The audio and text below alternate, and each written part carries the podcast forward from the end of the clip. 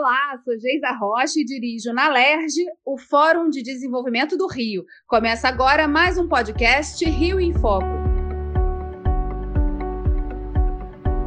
Hoje nós vamos conversar sobre os potenciais do setor nuclear no estado do Rio.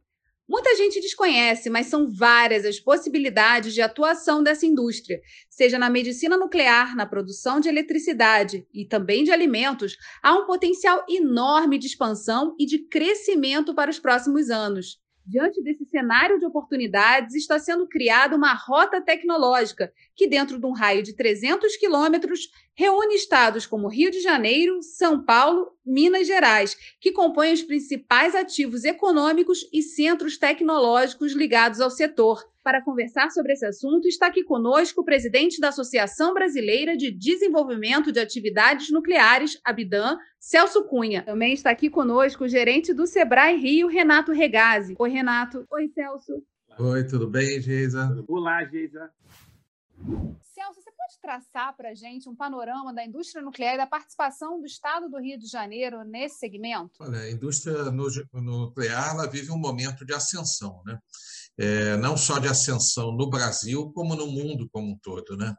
O mundo clama por, um, por um, uma matriz energética mais limpa, uh, né? É, e, isto tem impactado profundamente todas as diretrizes mundiais, né, de investimento, ah, né, de, de captação, de geração de energia. E nós somos seres que cada vez mais demandamos mais energia. Né? Isso é algo que está é, tá desde o do momento que você está ligando o seu celular e precisa carregar a bateria até o momento de você movimentar uma indústria. Né?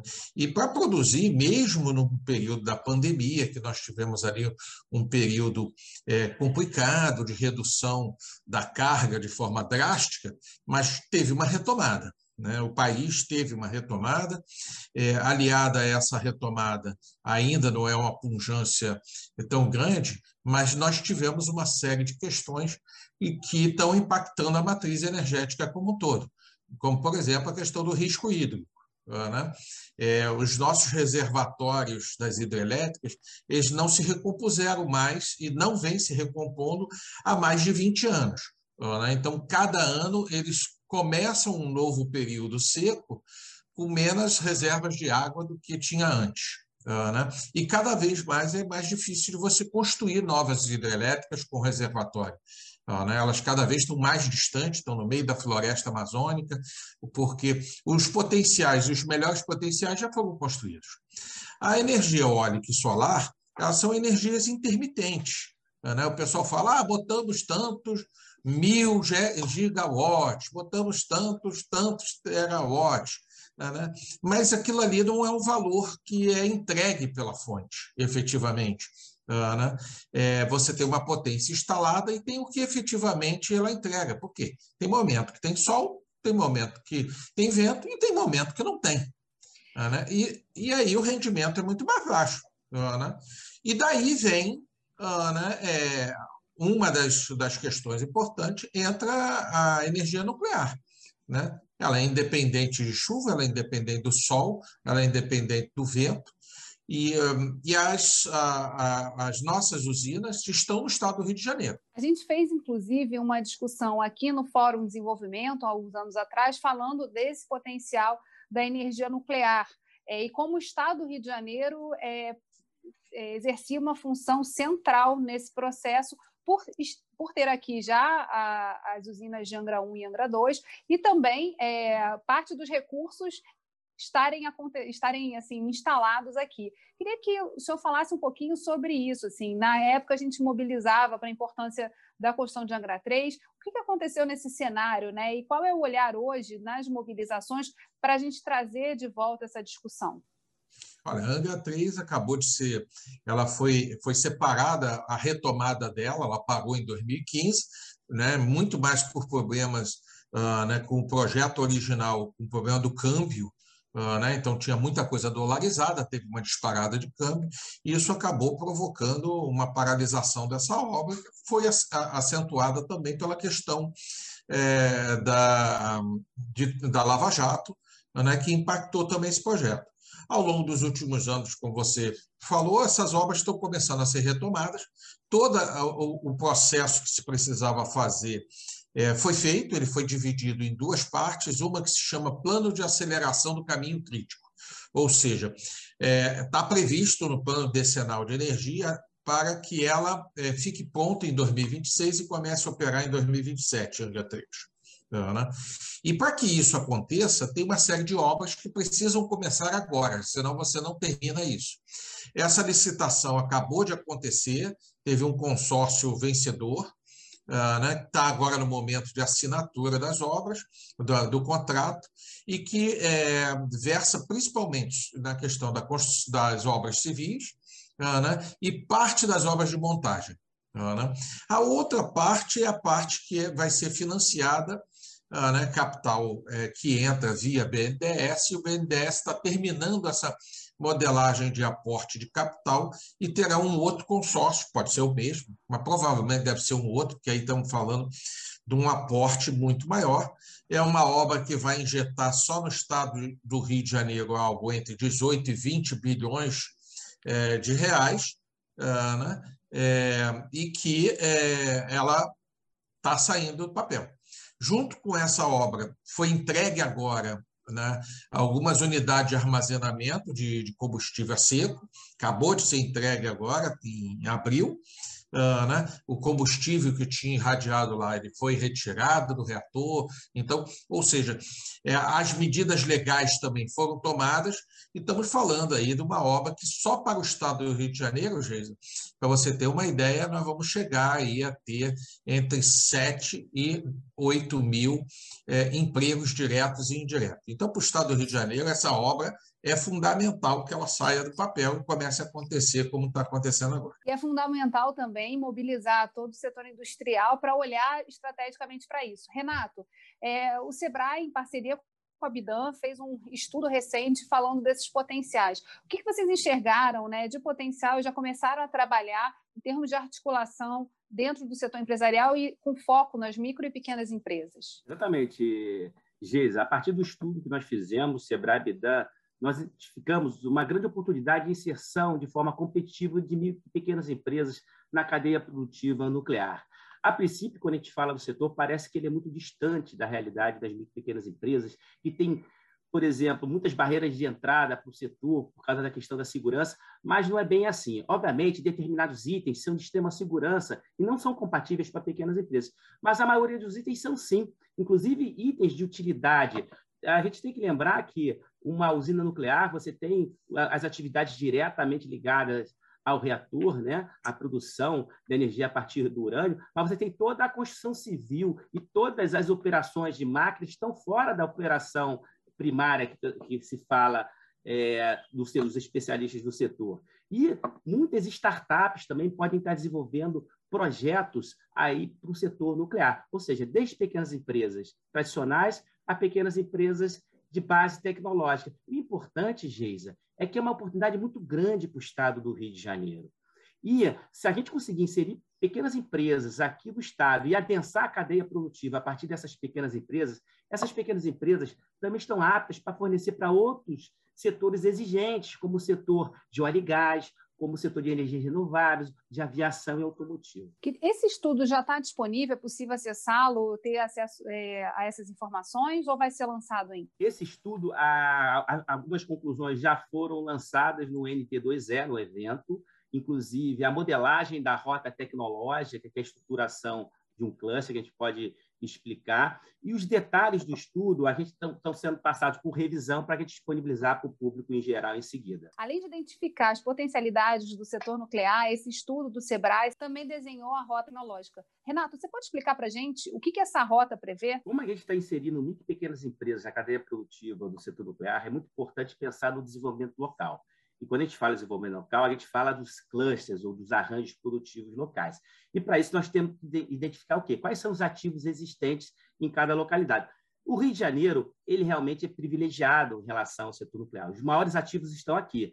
Angra 1, Angra 2 agora, recentemente, anunciando a construção de Angra 3, a INB, que é a indústria nuclear brasileira, que é a que faz a produção do enriquecimento de urânio. Nós temos aqui a Nuclep, um excelente ativo de produção de equipamentos, e a ICN, atualmente, que participa da construção aí do submarino de propulsão nuclear, fora a inteligência aqui da Marinha e outros fornecedores. Quando nós observamos a cadeia produtiva do setor nuclear, nós observamos que os ativos são interdependentes e existem também ativos interessantes em São Paulo, é, muitos fornecedores de grande porte, o projeto Aramarra, a Amazur está presente, e em Minas Gerais também identificamos alguns ativos, além de ativos econômicos, ativos intelectuais, universidades e centros tecnológicos. Aí nasce essa visão, por questões de proximidade, que não passam de 300 quilômetros, que une é, São Paulo, Rio de Janeiro e Minas Gerais, formando a rota tecnológica,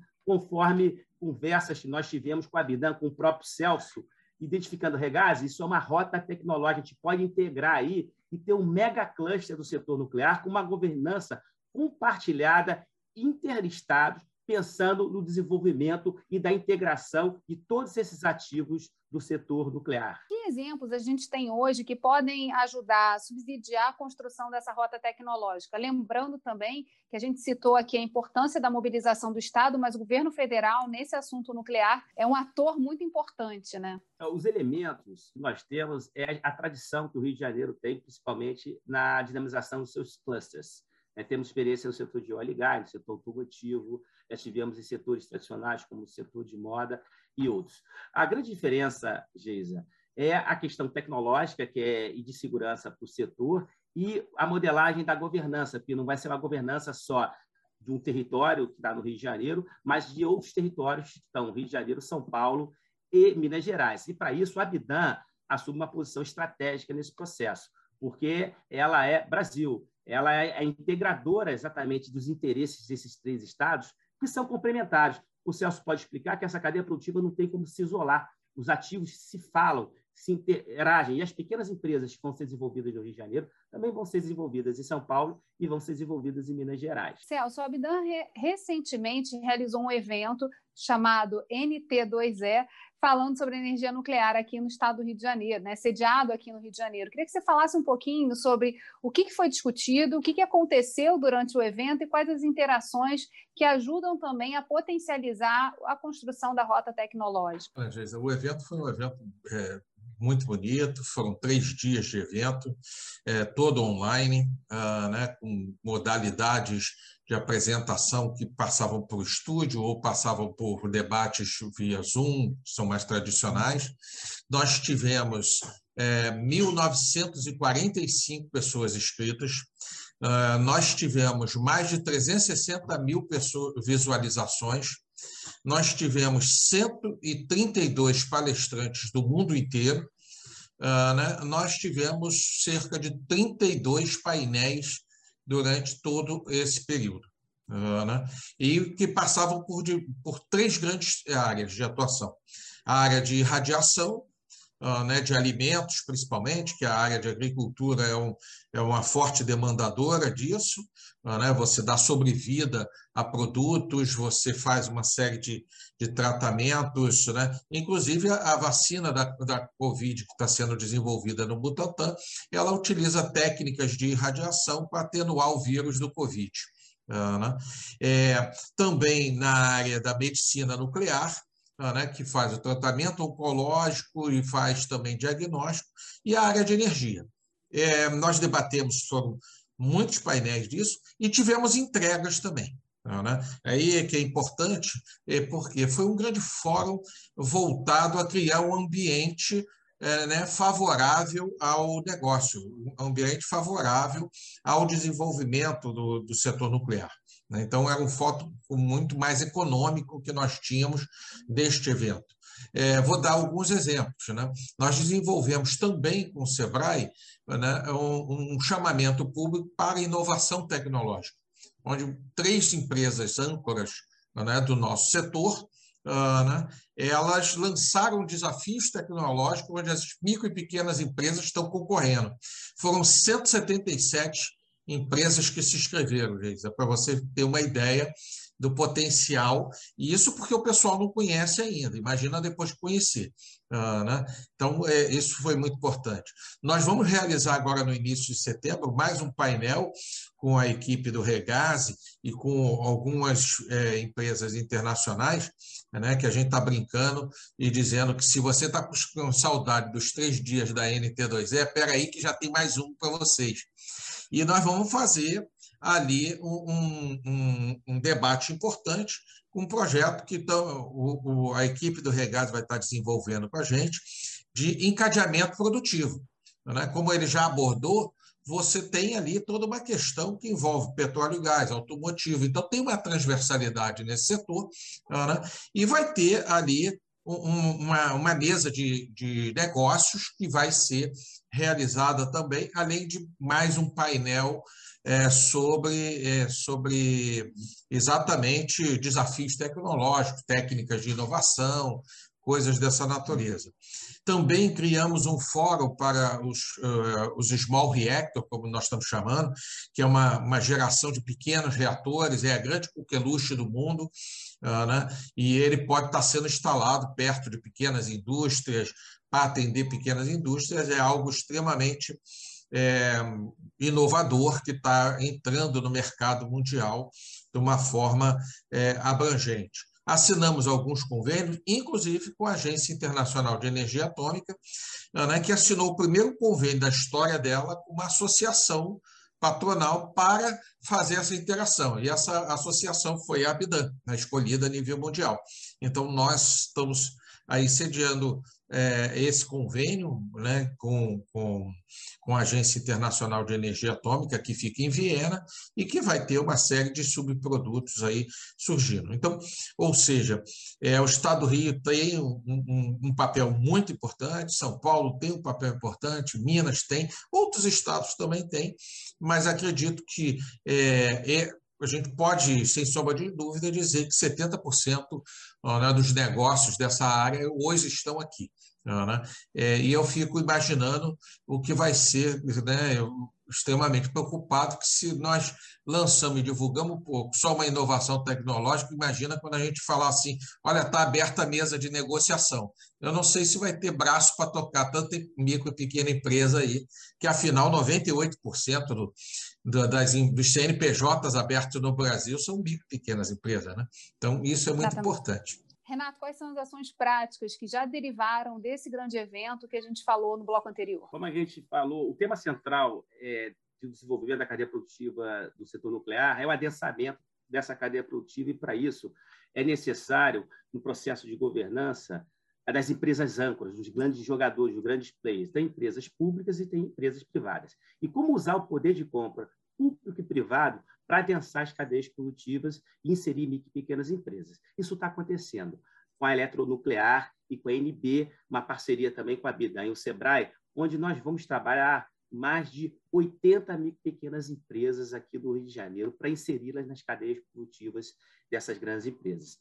Isso, pequenas empresas tradicionais. Ao mesmo tempo, como o Celso falou anteriormente, a arena tecnológica levantou vários desafios tecnológicos do setor nuclear, onde apareceram várias pequenas empresas que possam fornecer startups, que podem fornecer soluções. E como eu falei anteriormente, isso é estratégico não só para o Rio de Janeiro, mas para o Brasil. Por quê? Porque nós estamos na fronteira do conhecimento. É um setor de fronteira. Se a gente desenvolver pequenas startups, pequenas empresas, oferecendo tecnologias para esse setor, elas vão oferecer para outros setores estratégicos do Brasil. Celso, o Renato citou aqui grandes empresas âncora, né, que ajudam a, a, desenhar e adensar a cadeia. Mas como é que a gente pode sonhar também com as médias e grandes empresas é, vindo e se instalar aqui no estado do Rio de Janeiro? O que, que precisa para tornar o nosso território também competitivo para essas empresas? Olha, nós temos aqui três níveis que você elencou muito bem, é, né, que é o nível federal, estadual, uh, né, e os próprios municípios. Né. A nível federal, nós precisamos que a nossa bancada federal do Rio de Janeiro, uh, né, ela entre na luta pela manutenção do programa chamado Renuclear. É um programa que ele é, é, facilita uh, né, e equaliza os tributos em relação às outras fontes de energia. Né. Vários estados praticam tarifas de impostos diferenciados, e isso é muito importante que a manutenção desse programa a nível, a nível federal. Né? A nível estadual, né, nós precisamos equalizar isso com os outros estados. Né? Hoje, essa indústria, os escritórios das grandes empresas internacionais estão todos no Rio. Né? É, as três grandes empresas do setor, tirando a Amazon, que está na área militar, né, elas estão no Rio, que é a Eletronuclear, é a a INB e a Nuclep, que é uma empresa de caldeiraria pesada. Né? Então, hoje, é, chega a ser proibitivo essas empresas continuarem construindo aqui. Eu vou dar um exemplo. É, agora, durante o projeto da unidade de armazenamento a seco, uma empresa americana, a Roltec, que é associada à nossa, ganhou essa licitação e construiu. Né? A empresa que fez a obra civil foi uma empresa de Minas Gerais e a, os equipamentos que uma parte veio importada né, e uma parte foi produzida numa empresa concorrente da Nuclep em São Paulo. Uh, né? Então, tem uma diferença fundamental que a gente precisa é, do apoio da, da Alerj uh, né, nesse, nesse trabalho. A gente não quer nenhum tipo de benefício, mas equalizar essa questão tributária é um ponto fundamental. Né? A outra questão está eh, na infraestrutura para é, desse, desse, desse mega cluster. Né? o Estado do Rio precisa assumir o papel dele de liderança que ele tem. Já que essas grandes empresas estão aqui, o governo do Estado é, precisa colocar isso como política pública. Né? Nós temos que transformar isso em política pública e, e costurar isso ah, de mãos, de braços dados com São Paulo e com Minas, para que essas coisas é, é, é, fluam de uma forma favorável. Então, eu acho que isso é muito importante e precisamos aqui. Né? Nós temos uma, uma, uma, densidade de micro e pequenas empresas, eu volto a reafirmar, extremamente significativa dentro do estado do Rio de Janeiro. Né? E eh, o que, que nós precisamos aqui? É ensinar essas empresas a trabalhar com o setor. Né? Muitas delas, às vezes, têm um produto, tem uma bomba, tem uma válvula, tem uma tubulação, né? e que basta ela fazer alguns testes adicionais para equalizar com a norma desse setor. Né? Mas ela precisa aprender a fazer isso. Então, para fazer isso, para isso a gente está chamando o SEBRAE, mas eu acho que somente o SEBRAE do Rio é pouco. Tem que ter um envolvimento do governo do Estado né? na formação das pessoas, formação de mão de obra. Já começa a faltar mão de obra, Geisa.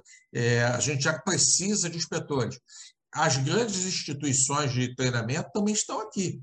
Né? É, a Universidade Federal do Rio de Janeiro é a única que tem um curso de engenharia nuclear. Agora está abrindo na USP, em São Paulo, mas aqui já tem alguns anos. Né? Os institutos de pesquisa ligados aqui nem, né? você tem alguns aqui, tem o IRD na Barra da Tijuca, né? então você precisa, o IEM lá no Fundão, então você precisa potencializar né, esses cursos de pós-graduação. Agora, não é só a pós-graduação, tem todo um curso de escola técnica, de formação técnica, de supervisão, que pode ser perfeitamente trabalhado aí e vai ter um mercado grande para isso. Então, eu acho que tem um papel do Estado de contribuir nesse, nesse mercado muito grande.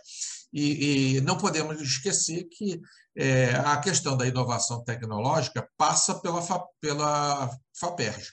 A FAPERJ acabou de lançar uh, né, um edital, está aberto, se não está aberto, ou acabou de fechar, onde era permitido ter projetos de inovação para o setor nuclear. Né? Isso foi a primeira vez que aconteceu. Então, você veja que nós precisamos não é ter um, é ter isso de forma contínua, como política de Estado, né? não como uma política local. Celso, você falou aqui é, de datas que parecem um pouco distantes, mas já estão muito próximas, né? A conclusão das obras para Angra 3 de 2026 2027, é, todo esse processo de formação que é necessário de mão de obra para poder atuar voltado a esse setor que tem grande chance de expansão e crescimento.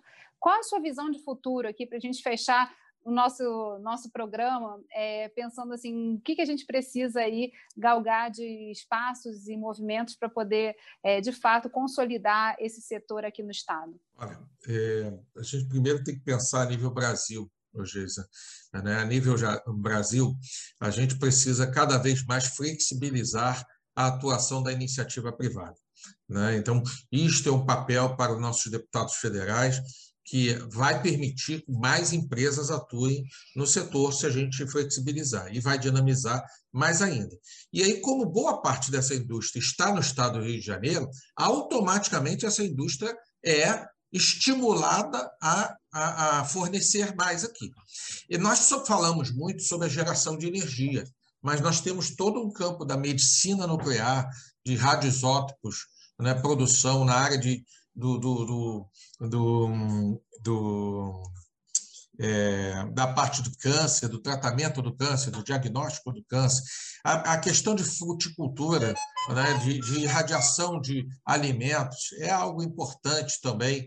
Né? Boa parte desses produtos eles são produzidos no Brasil e na hora que você vai transportar, você tem uma perda fabulosa, acima de 30%.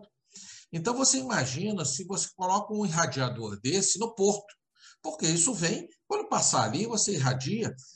Você desligou a tomada, não tem mais radiação nenhuma. É uma radiação controlada e que aquela, aquele, aquele produto, ele, em vez de durar uma batata, por exemplo, três semanas, ela dura seis meses. É, né? E isso não tem, é, não afeta em nada a saúde humana.